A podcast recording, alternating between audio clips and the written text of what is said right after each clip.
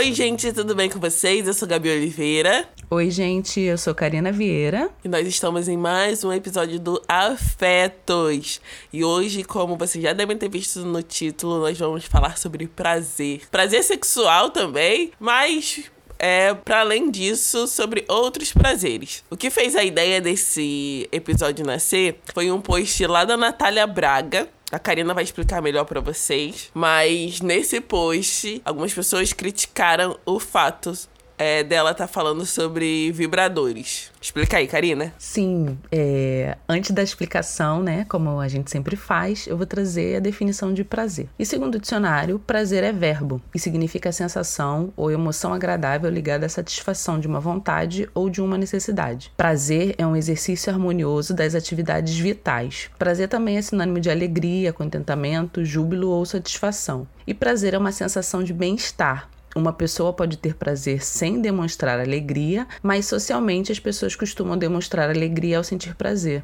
em geral. O prazer é uma resposta do organismo ou da mente indicando que as nossas ações estão sendo benéficas à nossa saúde. Então acho que é importante a gente pontuar que a gente vai estar falando de prazer muito ligado à questão da saúde da mulher e especificamente, óbvio, da mulher negra. É, eu também vou citar duas iniciativas que surgem a partir de mulheres negras. Vai citar elas nominalmente, mas vai deixar lá no Twitter também o nome das duas. E a gente pensou em falar sobre esse tema por causa, como a Gabi bem colocou, por causa de um post que a Nath Braga fez no Instagram dela. É, a Nath Braga é uma jornalista e ela também é youtuber. E ela fez a divulgação de um vídeo falando sobre o prazer da mulher negra, vinculando ao vibrador. E um dos comentários do vídeo, é, no post dela, né, falando sobre o vídeo que ela lançou, foi de uma pessoa questionando ela frontalmente sobre a relevância, sobre a importância dela falar sobre prazer quando existe existem diversas outras pautas mais importantes para serem debatidas. Eu confesso que eu fiquei muito incomodada quando eu vi aquele questionamento, porque eu acho que é muito, não sei se preocupante a palavra, mas me incomodou o fato de outra pessoa tentar pautar o que a gente pode e o que a gente não pode falar, ou então de outra pessoa diminuir as coisas que a gente quer falar, sabe? Que acho que é tão difícil às vezes a gente decidir. Eu e a Gabi fica quebrando a cabeça cabeça às vezes para poder decidir alguns temas, sempre pensando na relevância que a gente vai trazer ou não. E aí é óbvio, né, que vai ter algumas pessoas que vão gostar ou não vou e outras que não. Mas acho que é complicado quando as pessoas se impõem dessa forma, sabe? De forma autoritária e impositiva para outra, dizendo: "Não, isso aqui você pode falar ou sobre isso aqui você não pode falar", sabe? Fala, Gabi. Não, e esse comentário vem é, muito no sentido de tentar cercear o que deve ser importante para uma mulher, e aí no caso uma mulher negra, e o que não deve ser importante. E o patriarcado já faz isso com excelência. Sim. Então, nós mulheres, a gente tem que tomar cuidado pra gente não reproduzir o patriarcado e o racismo, né? O patriarcado e o racismo, eles já fazem isso com excelência. Já falam que mulheres negras já mostram que com o que é importante para uma mulher negra se preocupar e o que não é importante. Então, nós mulheres que estamos, né, é, interagindo com outras mulheres, a gente precisa tomar muito cuidado quando a gente começa a ditar essas regras para cima de outras mulheres negras. E pode falar. Sim.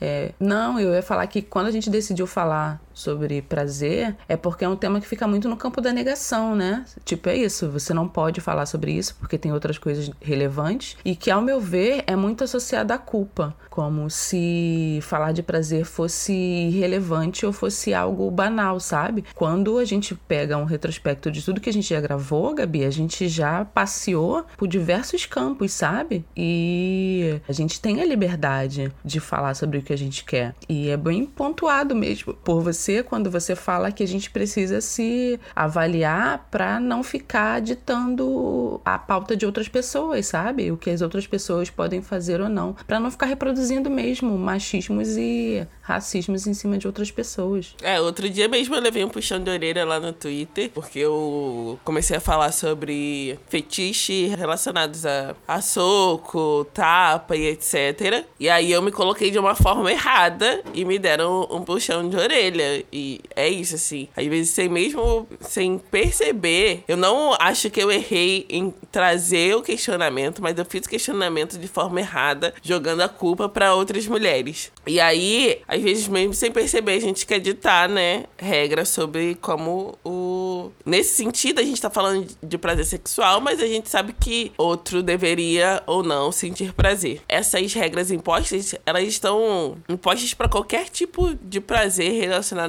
a mulheres, principalmente relacionado a mulheres negras. Tudo que essas mulheres tentam fazer para além de trabalhar, além de cuidar da casa, muitas vezes, além de ser a forte, a durona, a guerreira, é colocado nesse pacote do. Ai, que bobagem é essa? Para que isso? E é, quando a gente fala de prazer sexual, a gente acrescenta o fator, é, como a Karina bem disse, o fator vergonha, né? De a gente vem de uma sociedade desejar ter prazer sexual, porque com valores cristãos muito, muito. E esses valores muitas vezes eles, eles colocam o sexo no lugar do. O sexo e o, o qualquer é, prazer sexual no lugar do, do, pecado, né? No lugar do. aquilo que você não deve sentir na adolescência. Eu lembro, eu venho. Eu venho de um contexto cristão na adolescência. E aí.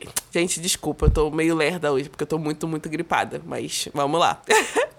e aí, é, na adolescência tinha todo esse não pense nisso para que você não caia, sabe? Se afaste da aparência do mal. Então, é, masturbação é pecado se você não vai transar, para que você acender uma chama que você não vai poder, né, apagar?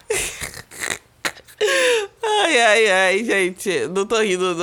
Eu tô rindo dessa, dessa coisa do não acender a chama. Enfim, nós aqui respeitamos qualquer doutrina que você queira seguir, mas a gente não pode deixar de, de, pontuar que essas coisas nos moldam em relação ao prazer sexual. A gente começa a entender que se tocar, se olhar de forma sexual individual já é considerada uma coisa ruim, impura. A gente olha as crianças também, né? A gente sabe que crianças entendem o prazer na, nas zonas erógenas desde muito cedo, mesmo que isso não seja sexualizado, isso é muito importante. Eu vou tocar mais nesse assunto depois quando eu for falar de terapia tântrica, mas é interessante a gente pensar que o nosso corpo para além do, do pensamento sexual, ele pode nos dar prazer, sabe? Mesmo que você não esteja pensando em nada, mas alguns toques específicos e algum, algumas formas específicas de você interagir com o seu corpo, essas coisas podem te dar prazer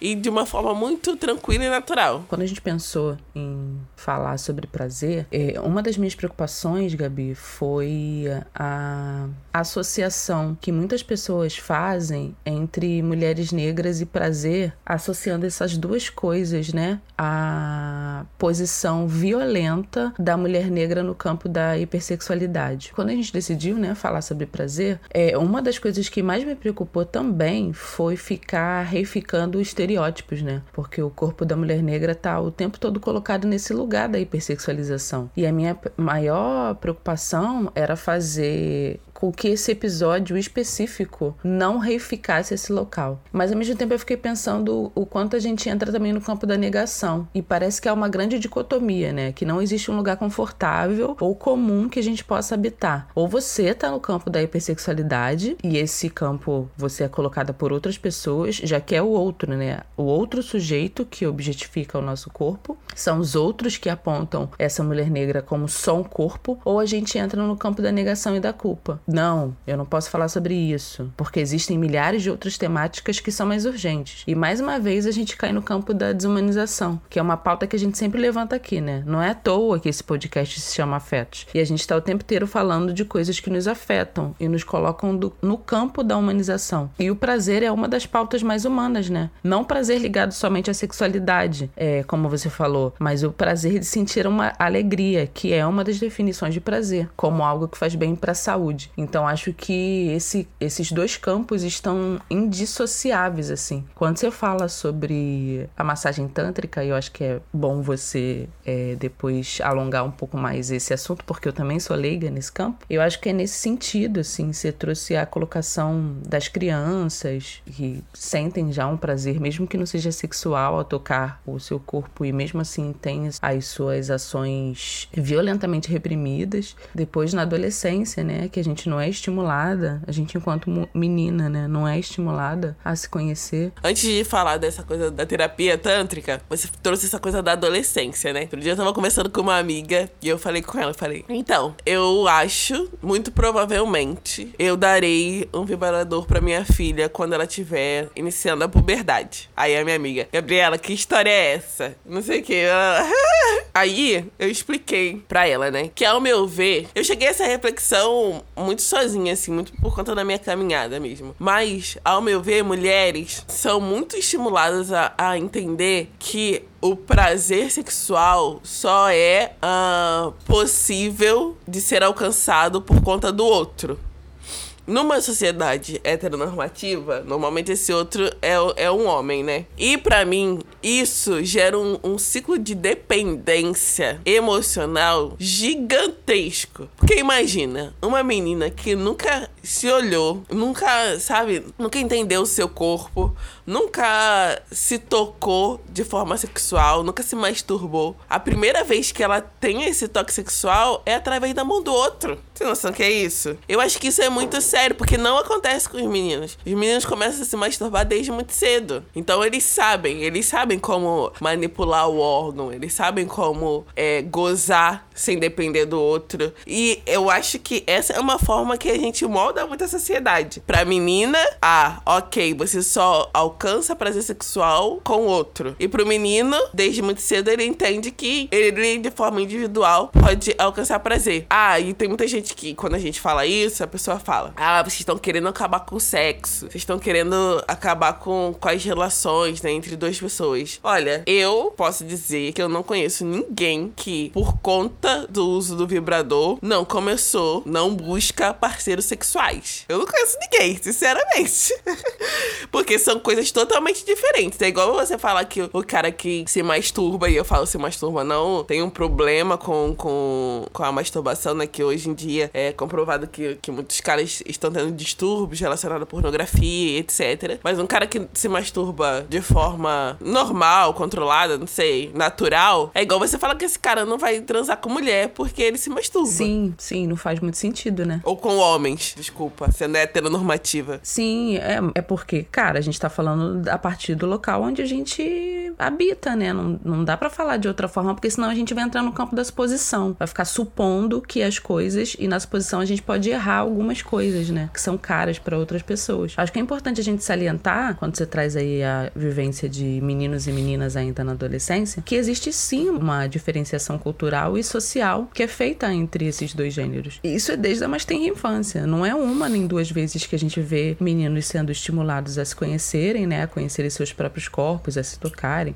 a terem prazer a partir de si mesmo, e meninas que sequer podem descruzar as pernas, assim, sabe? Que tem que ter aquela pose de mocinha, como se vivesse no século XVII, assim. A gente falando sobre isso pode parecer que é muito antigo, mas ainda hoje isso acontece. Por exemplo, é, eu não conheço meninos, ou eu não tenho ciência, né? Porque é isso, eu tô falando a partir da minha perspectiva, que quando meninos começam a ter vidas sexuais ativas, eles são levados ao médico, por exemplo, para eles conhecerem quais são os métodos contraceptivos que ele vai usar com a sua parceira ou, ou com seu parceiro no futuro. E meninas não. Quando a gente conhece, quando a gente começa, né, entra na adolescência ali ou entra na vida adulta eh, e começa a ter relações sexuais, a gente já é estimulada aí no ginecologista sempre a partir de dois campos, que é o campo dos métodos contraceptivos. Você precisa conhecer quais são os métodos para você não engravidar e não pegar alguma IST, que são infecções sexualmente transmissíveis, ou você vai depois que você, ao desconhecer todos esses métodos, já pegou alguma IST e aí precisa tratar. E o prazer ele não entra nessa soma, sabe? Ele não entra na nessa nessa equação para meninas especificamente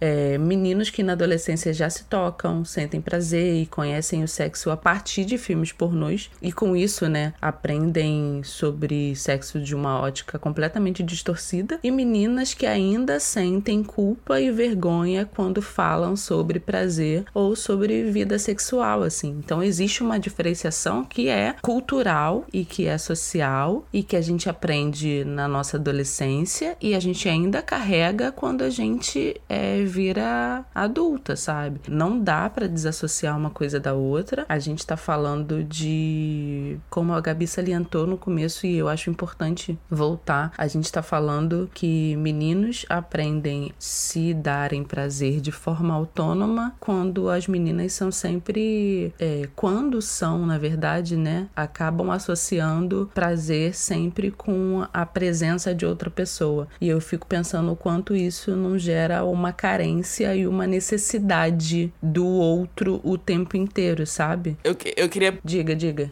Pontuar três coisas, assim, né? Do tipo, essa coisa da. Você falou três coisas. É, da carência. Sim. É, outro dia, quem me acompanha no Twitter já me viu falando muitas vezes sobre essa questão do vibrador, dando indicações, etc. E eu lembro de um tweet da Larissa, onde ela falou assim: tão estressada que hoje, sei lá, faria qualquer coisa pro, pro sexo, por sexo. E aí eu fui falei: compre um vibrador. Porque muitas vezes nessa coisa do estou tão estressada, a gente acaba fazendo merda, sabe? Do tipo, vou me relacionar com pessoas que eu não queria mais me relacionar somente por conta dessa dependência de pra gozar eu preciso do outro, sabe? Então, assim, é, a gente busca relações sexuais por muito muitas coisas. Relações afetivas sexuais, né? Por muitas, muitas coisas, assim. Então, é importante a gente entender a potência do nosso corpo em liberar relaxamento sem a necessidade do outro. A outra coisa é sobre sexualização, que você falou, né? Principalmente se, a gente olhar pra população negra, a gente vê meninas sexualizadas desde muito cedo. É, sexualizadas e iniciando a vida sexual desde muito cedo. Mas isso não necessariamente quer dizer que essas meninas encontram o prazer. Muitas vezes elas encontram a performance. Às vezes você começa a transar desde, desde sei lá, 12 anos, 11 anos. E aí eu tava falando desde cedo, mas eu não quero trazer esse tipo de julgamento. Uhum. Cada um sabe de si. Mas você começa com 11, 12 anos a transar. E quando você olha as pesquisas, você percebe que as mulheres, principalmente as heterossexuais, elas nunca, nunca gozaram, nunca é, tiveram orgasmos, nem nada disso. E às vezes essas mulheres passam a vida toda nessa. A relação sexual se resume a gozar ou a ter orgasmo? Não, não se resume. Às vezes você tem relações sexuais ótimas de troca que, que não culminam necessariamente no gozo, mas é interessante é, analisar que muitas mulheres nunca passaram por essa experiência, mesmo tendo começado a vida sexual muito cedo. Então, assim, por isso eu reforço a ideia de que é necessário que a gente conheça o nosso corpo, a gente, é necessário que a gente conheça as formas que a gente sente prazer. E isso não faz com que você não procure parceiros sexuais. Isso faz com que, quando você encontre os,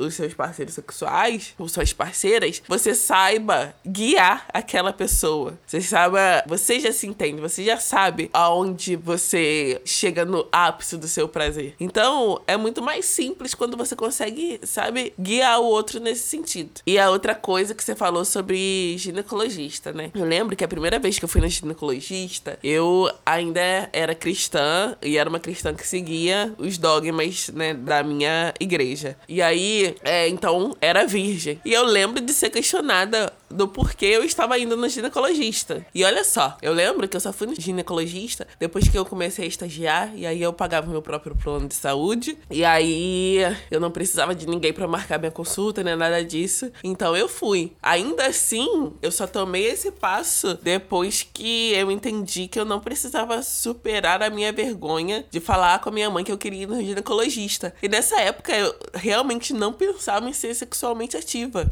Mas só a ida ao ginecologista tá tão ligada ao início da vida sexual que mesmo eu querendo ir porque, ah, minha família toda tem mioma, então eu queria já observar isso e tal, eu não tinha coragem de, de compartilhar com a minha família isso, entendeu? Porque é esse lugar da vergonha. Do que será que eles vão pensar? Sim. Quando a gente tá falando, Gabi, eu acho que a gente tá falando desde o começo, né? Associando sempre prazer à saúde. Na verdade, a gente não tá desassociando esses dois tópicos. E como a gente tá falando disso o tempo inteiro, agora eu vou falar sobre as duas mulheres negras que fazem trabalhos importantes no campo do conhecimento da mulher sobre o seu próprio corpo, trazendo informações novas, é, sendo pioneiras e sendo extremamente corajosas por estarem na linha de frente do campo do prazer, quando outras pessoas se sentem extremamente incomodadas ditando o que é pauta e o que não é pauta para o outro. Eu falo da Maria Chantal, que é uma mulher angolana em diáspora. Ela tem um ateliê de moda chamado Ateliê Maria Chantal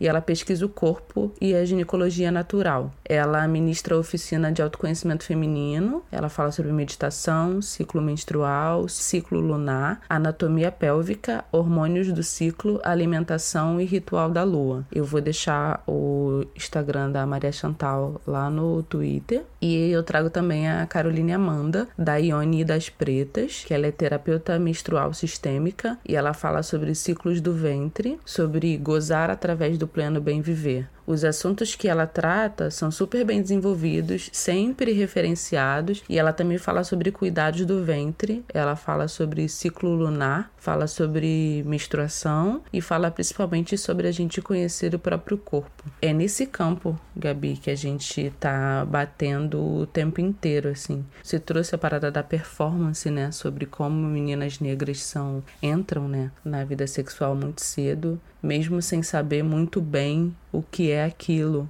ou de que forma elas podem ter, podem alcançar prazer sem a necessidade de um parceiro. E aí eu não consigo não pensar, por exemplo, que homens eles são estimulados a estar tá no campo, né, da atuação sexual o tempo inteiro assim. É quase que vergonhoso você um homem admitir, né, que ele não tem experiências sexuais ou ele não gosta tanto de sexo assim como é esperado dele. E aí isso me lembrou que a gente, enquanto gênero, sempre acaba caindo no campo da vergonha e da culpa por causa de uma denominação sexual específica. Porque mulheres, quando gostam muito né, das práticas sexuais, elas são chamadas de ninfomaníacas. E eu nunca vi esse termo sendo usado para homens, sabe? Como se fosse esperado dos caras essa vontade, a ponto deles não terem um nome. Para eles é super normal. E quando acontece com mulheres, elas são colocadas nesse campo, sabe? De tipo, você tem uma doença a ser tratada. Eu nunca tinha parado pra pensar nisso, né? Porque a gente tem caras que falam com muita naturalidade, que, que transam todos os dias. Sim. Que... É verdade. Sim. Deixa eu ver aqui. Ai, não, mas olha só, a definição de ninfomania já é feminina. Não, não, não tem. Sim. É, e eu acho que no século XVIII ou no século XIX, é, quando a definição surgiu lá no passado, não sei se foi no século XIX 17 ou 18. Quando ela surgiu, ela surgiu no campo do, da mulher, assim. É a mulher que tem um problema a ser tratado. O homem é natural ele ser muito ativo sexualmente. E aí eu acho que a grande reflexão que eu trago para esse final, assim, porque eu sim, eu já acabei as minhas considerações, qual lugar que a gente pode habitar ou vivenciar que não seja esse lugar da culpa, da vergonha e da negação, sabe? É, acho que é muito importante a gente associar prazer à saúde, como a própria definição do dicionário traz, mas eu acho que a gente ainda está muito rodeada disso, sabe? De ter vergonha de falar, de sentir muita culpa ao exteriorizar algum pensamento e principalmente de se sentir culpada quando existe uma possibilidade real de você conhecer o seu próprio corpo e sentir prazer de uma forma autônoma, sabe? Sim, vale pontuar que a ninfomania é uma doença mesmo e é diagnosticável e tal. Eu encontrei aqui para homem se chama satiríase e tal. Satiríase. A versão masculina Eu também não, mas é, é, eu acho que é muito mais preocupante a forma como a gente dissemina essa ideia de que mulheres que gostam muito de sexo já são taxadas como ninfomaníacas, o que na verdade não, não, não necessariamente. Essa é uma doença. É igual aquela coisa que a gente faz aquele comparativo com toque, né? Ah, eu não gosto de ver quadro desalinhado, tenho toque. Quando, né, toque é uma doença diagnosticável, uma doença séria, tratável e etc. Mas a gente tá trazendo mais esse olhar do quanto mulheres, né, são, Sim. de novo, cerceadas. Porque, ah, se gosta muito é fogosa demais. Sim. Se não gosta muito também, é seca, é fria, sabe? A mulher, eu esqueci o nome que as pessoas dão para mulheres. Frígida. Frígida, entendeu? Então, é, a gente tá falando mais no campo de busque se conhecer, busque entender o seu corpo. Uhum. É, eu lembro quando eu fiz o, o vídeo sobre o coletor menstrual no canal, ainda tinha muitos comentários perguntando: ah, mas como faz para fazer xixi? Usando coletor. E aí você vê que realmente essas mulheres não estão entendendo seus próprios corpos, sabe? Até a falta de, de vontade sexual, ela pode estar relacionada a alguma disfunção, algum distúrbio que você consegue tratar se você for ao médico, etc. Então, estejam atentas, sabe? Sim. Você trouxe a questão da saúde, e aí eu vou trazer a questão da terapia tântrica, que é um conhecimento que eu tirei lá do canal da Jujutsu. Lá ela fez um vídeo com duas mulheres, se eu não me engano, elas são do Prazer Ela. Vai deixar o link lá no Twitter para vocês, é do vídeo da Jujutsu. E nesse vídeo elas falam sobre terapia tântrica. E aí eu fui buscar eu fiz com. Já fiz mais de uma vez, fiz duas vezes com a Mai. Já recomendei para amigas e ninguém se arrependeu. E assim, a terapia tântrica traz muito essa ideia do primeiro, que o seu corpo ele pode te revelar prazeres, o seu corpo quando estimulado, independente de ser de forma sexual, porque no caso a terapia tântrica não é de forma sexual, uhum. mas somente pelo toque o seu corpo é capaz de te levar por caminhos assim.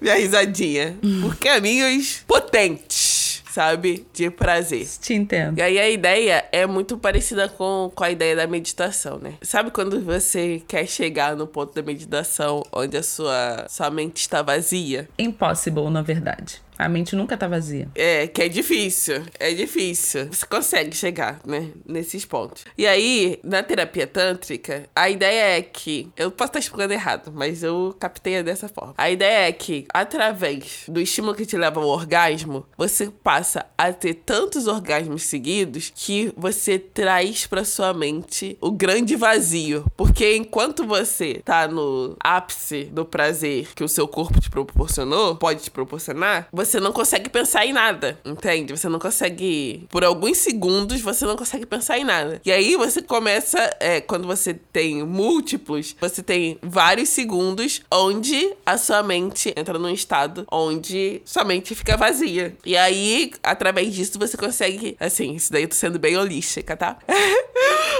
quem, quem, quem acompanhou outro episódio já sabe o que eu tô falando. E através disso, você consegue destravar algumas coisas, sabe? Destravar algumas lembranças. Antes de começar a parte da massagem em si, você conta, né, o que você quer, para qual caminho você quer ir, até onde você quer ir, porque não necessariamente a massagem tântrica tem que envolver o genital, só vai envolver se você quiser. Um, enfim, é isso. Eu recomendo. Minhas amigas que fizeram gostaram muito. E é uma experiência muito diferente. Se você tem dinheiro para fazer, vou deixar o contato da Mai lá no Twitter também. E eu, foi, eu fiz duas vezes. A primeira vez foi uma experiência totalmente da segunda vez. Na primeira vez, eu chorei, chorei, chorei, chorei. Do nada, do nada. Tava toda feliz que ia fazer a parada. Quando começou, comecei a chorar, chorar, chorar, chorar, chorar, chorar, chorar. Tive lembranças que eu nunca tinha tido. É, lembranças da infância, assim, que eu nunca tinha tido. Então, recomendo. E, e, recomendo entendimento, né? De novo, é nessa busca de entender a potência do nosso corpo, a potência do, do, do, do nosso prazer, como isso pode nos levar a outro degrau, né? A outro estágio. Sim, eu acho que a gente vinculou o tempo inteiro, né? Prazer à saúde, que eu acho que é importantíssimo. Eu acho que também é importantíssimo a gente bater nessa tecla do autoconhecimento,